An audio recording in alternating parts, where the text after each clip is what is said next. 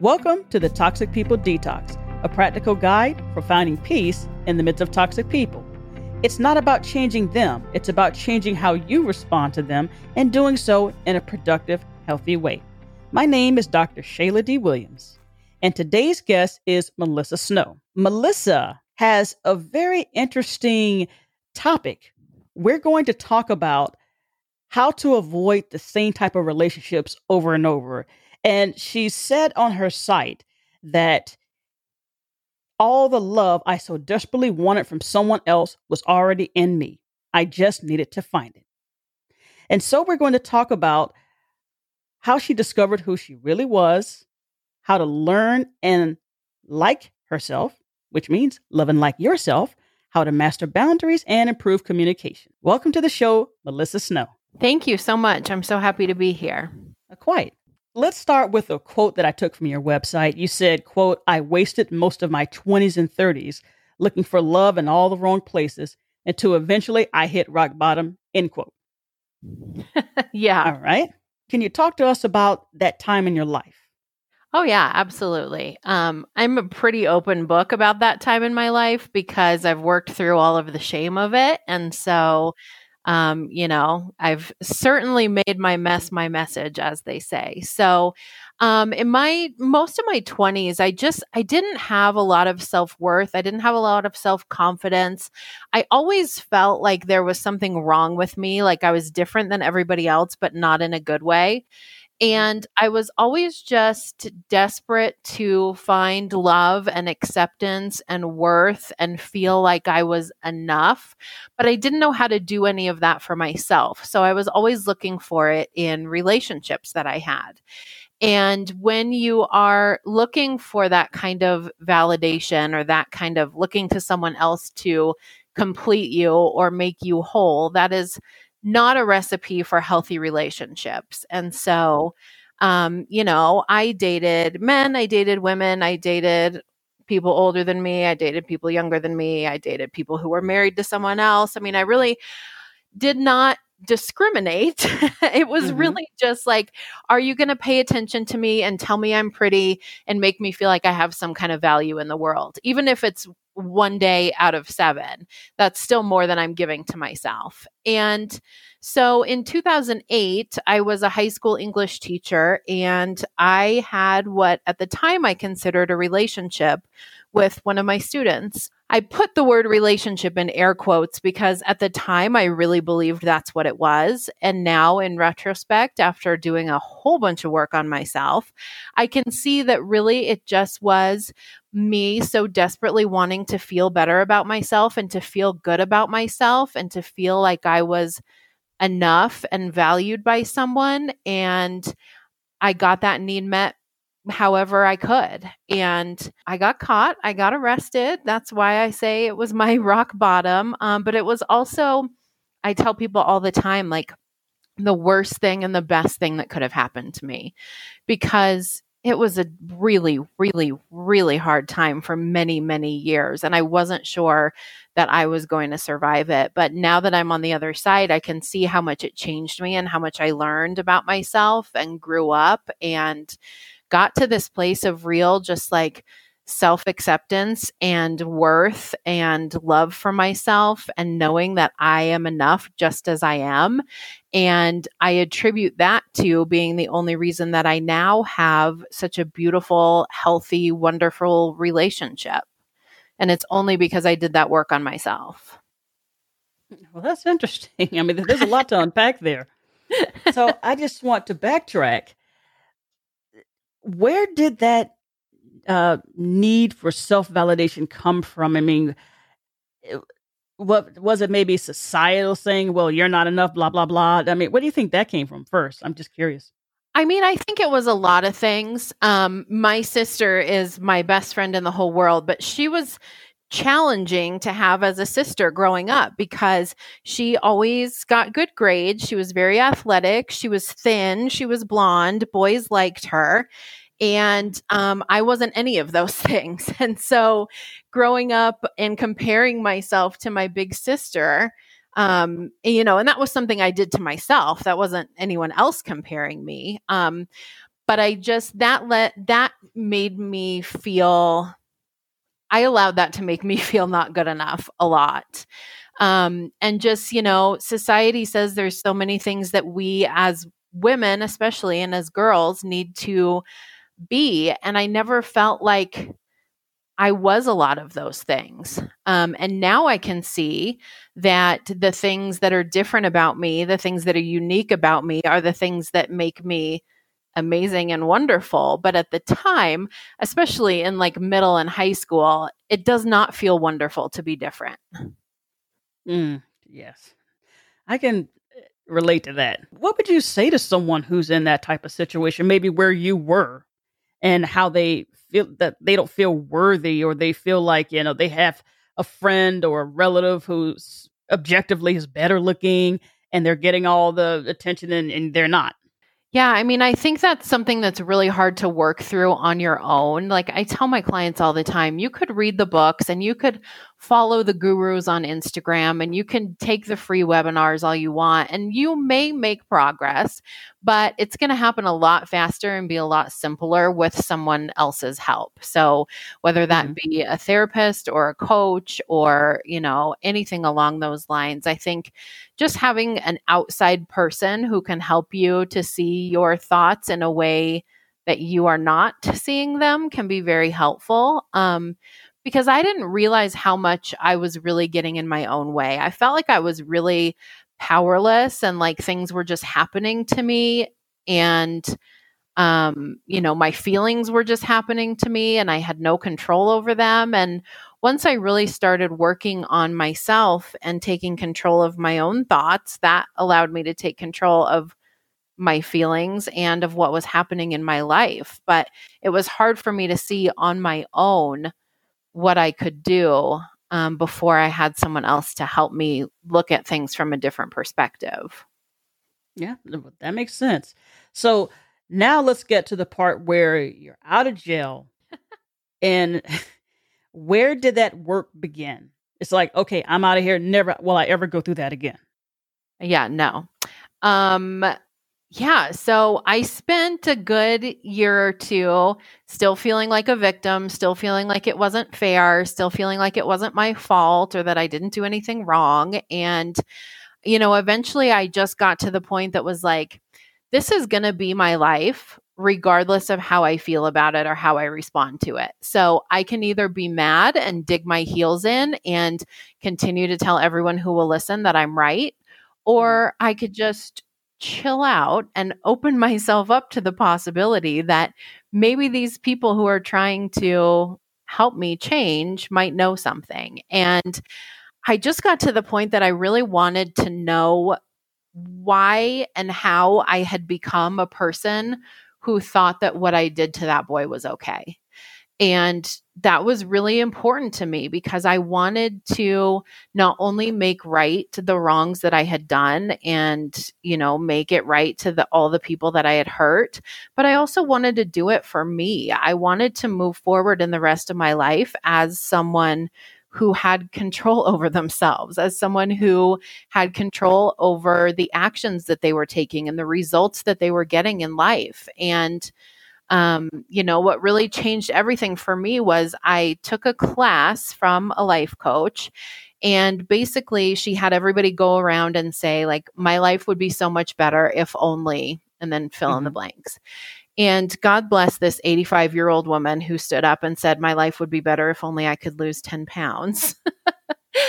um, but I I said, you know, my life would be better had I not made this choice. I think it was like three or four years ago at the time. And what she said to me then was basically that the problem I had now was not that I had made that choice and done what I did to that boy. The problem now was the story I was continuing to tell myself about what that meant about me and about the life that I could have. And that was really the first time I realized like, my life doesn't have to be over and this doesn't have to define me. I can take this any direction that I want to take it. And that's up to me. And so that's when I really started to open myself up to doing the work on myself. Yeah, it's empowering when you say that I'm going to take control of my life would be better if, and I guess that people just don't get to that level of introspection. Yeah, well, we all feel like that if is outside of us. and what's going on now. I'm sorry. Go ahead. Yeah, no, I was just going to say it. It takes different things for different people to realize that it really is up to you. And in some ways, it's easier and more comfortable to just say, "Well, eh, you know, I can't help it. There's nothing I can do about it." Yeah, it is because if you, I guess, if you take that mindset that I have no control, it absolves you of any personal responsibility. Right. okay. So, right. And for some people who have been the victim for so long, that's a lot more comfortable. Mm-hmm.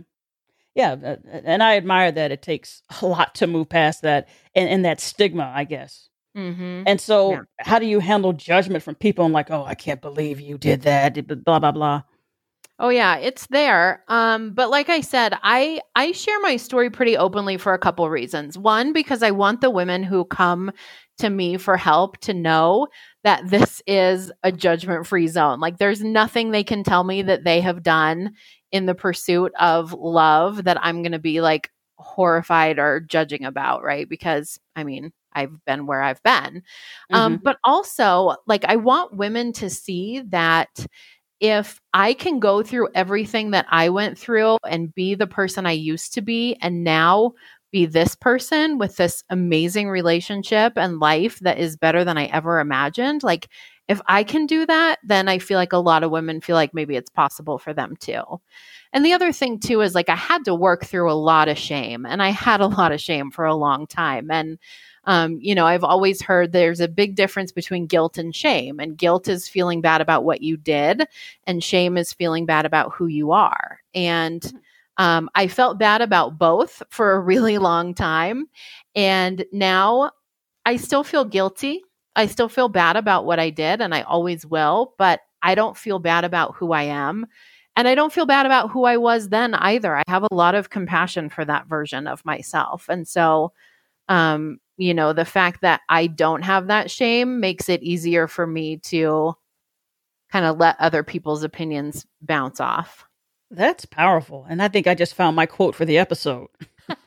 I never really thought about the difference between guilt and shame, but I, I, believe that if, if we can wrap our minds around that, that we can move forward. And, it, and do you think that's what hold people back because they don't see the difference? Yes, absolutely. Yeah, I think that's huge for people because I believed for a long time I would never move past this. You know, I have a journal entry I wrote that was like, how is anyone ever going to love me? How is anybody ever going to want to give me a job? How am I ever going to be okay again? And we believe that when we're still in that shame place. And then once we get to the point that we realize, like, that doesn't have to be who we are. Like, we don't have to be defined by the worst thing that we ever did. You know, that's very empowering. Mm-hmm. Let's fast forward. You say you're in a great relationship now. Yeah. So take us to in the early, right before you met him, and you know what what was that early interaction like? Yeah. So, I mean, I actually met him when I was 13. So that's that was a long time ago. But we've been dating for about 8 years now. It was interesting to me in the beginning because this is the first healthy relationship that I've ever had with a healthy person. And so after the first like 6 months when we weren't fighting, we weren't yelling at each other, we weren't breaking up and getting back together over and over again, like there was just no drama. And I realized, like, when you hear women say, well, he was just too nice, that's what they mean. They mean it was uncomfortable for me to have a healthy relationship. And so my brain told me he was just too nice. Um, and I remember being in that place of like, how do I know he really loves me if we're not breaking up and getting back together? Like, mm-hmm. how do I know he wants to be with me if he's not breaking up with me and getting back together with me. And so it did take some time for me to adjust to like, oh, this is what healthy people feel like in healthy relationships and this is what it's supposed to be like. Um and then just really learn to appreciate that. And there was I mean there was a learning curve for both of us as I think there is for anyone who's had prior relationships because it's hard not to bring our prior experiences into our current relationships. I did enough work on myself that when I found him again, I was ready for it. And that's the big thing I really focus on with my clients is like they all come to me so desperate for a boyfriend or a fiance or a husband or someone to love them and we look at like what is it that you think that that relationship is going to give you and now let's figure out how to give it to yourself. And so I did that for myself. So then when I met him, I didn't put all of this like pressure and neediness and clinginess on him in the relationship because I was good. Like I already knew I was a catch. And if he could see it, that was awesome. But if he couldn't, that was fine. I'd just move on and find someone who could. And so it was very, very different entering that relationship than any I'd ever been in before. And it was only because of that work I did on myself. Mm. So it sounds like that mind shift instead of saying I'm a half looking for my other half, you're a whole person looking for an, another whole person. Yes, absolutely. And I love Jerry Maguire. It's one of my favorite movies ever. But that you complete me line is the worst. it's the worst. Yeah, you know, it's how I feel about Toni Braxton's uh, Breathe Again. Do you remember that song? Yes. that without you, I'll never breathe again. I said, then how will you survive? You're not going right. to live. Right. that, does, that doesn't make any sense to me. But anyway, I don't know. I, I guess I was a teenager when that song came out. But I think you kind of touched on it already. Why do we go from one bad relationship to another? And you were saying that some women, when they're in a normal relationship, it just kind of makes them, what? Something's wrong here. Right. Uh, yeah. I don't know. Like it's like a bear trap waiting to spring. Yeah. Yeah. I mean, I think there's a lot of different reasons. The the most obvious, I guess, is that we attract what we think we deserve. Once we truly believe that we're worthy of the kind of love that we want, then we attract a partner who deserves us because good partners are attracted to women who are confident and have healthy boundaries, and bad partners are attracted to women who think that they're broken.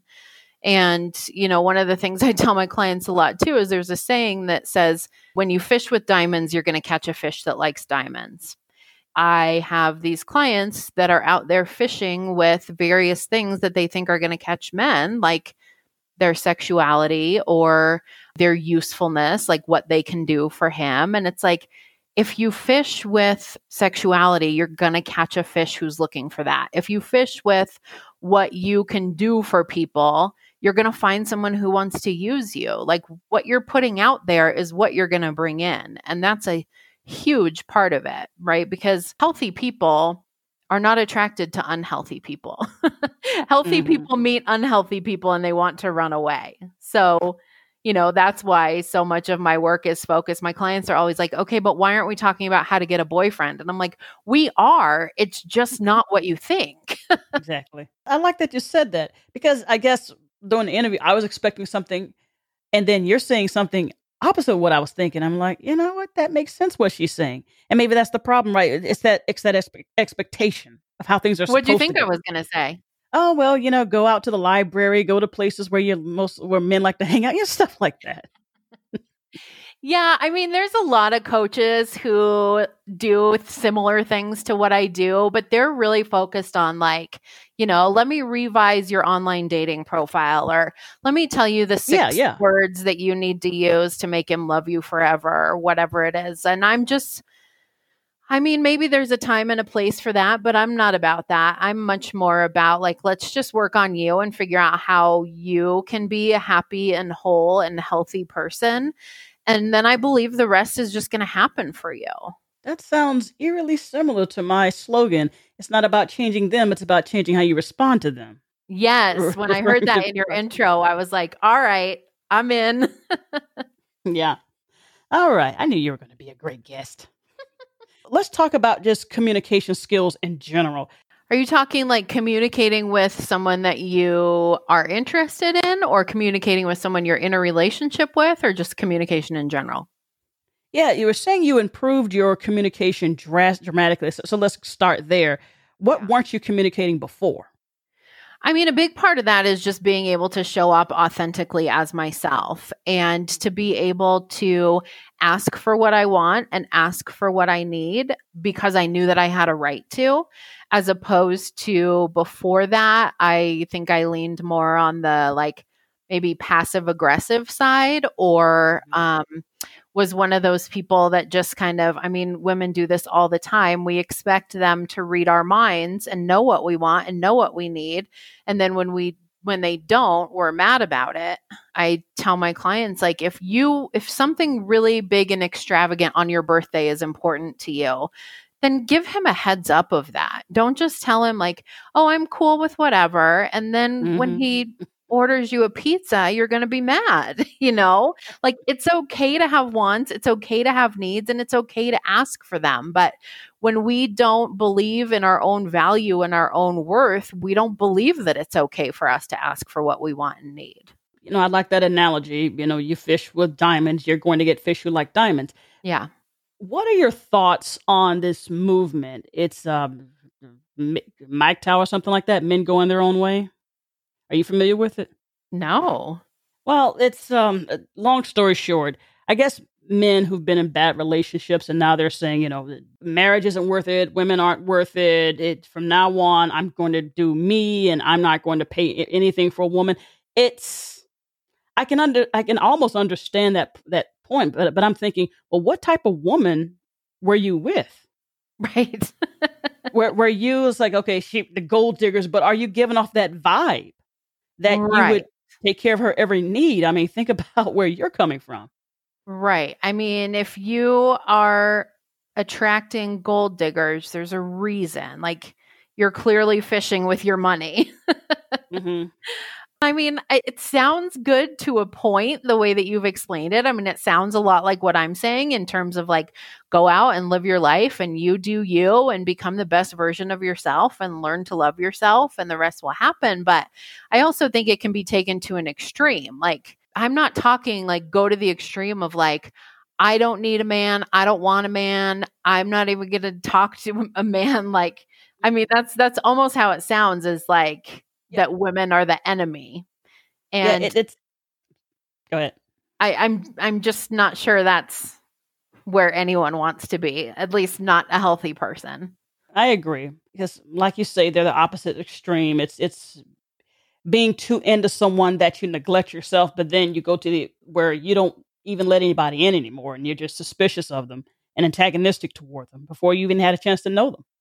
Right. Yeah. It reminds me of that story about um, the guy that was standing on his roof during a flood and a helicopter came by and was like, Hey, do you want me to save you? And he's like, No, no, God will save me.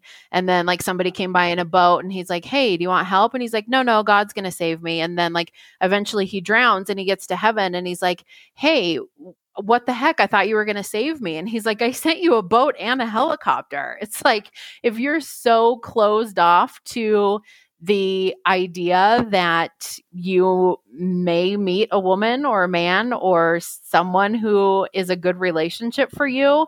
They could be like banging on your door and you're going to have no idea because you're so in this space of like, I don't need anyone. I'm going to live alone forever. Yeah, exactly. like you got to at least leave the door open a crack. I got that.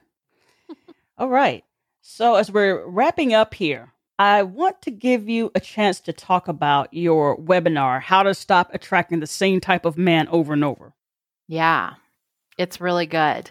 So I do this webinar for free every other week. Um, so anybody who follows me on Facebook will get a notification about it. Um, and it's just, we talk about what I have seen with my clients who come to me wanting to know why they keep dating jerks. And so we talk about the four types of men that women frequently find themselves attracted to over and over again. Um, and those are the narcissist, the bully, the fixer upper, and the unavailable man.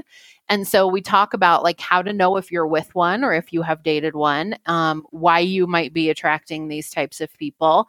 And then we go through um, like the five main reasons that I see with my clients of why this keeps happening, like what the problem really is, and some solutions that people can try If they hire me, that's great. But I try to give information on the webinar that is stuff that they can actually do on their own to try to gain some insight and and move closer towards the solution of not attracting these men over and over again. So, yeah, it's super fun and it's really good, really good information. Mm-hmm. Can you give me an example from the five types you mentioned, just very briefly, like maybe the narcissist type?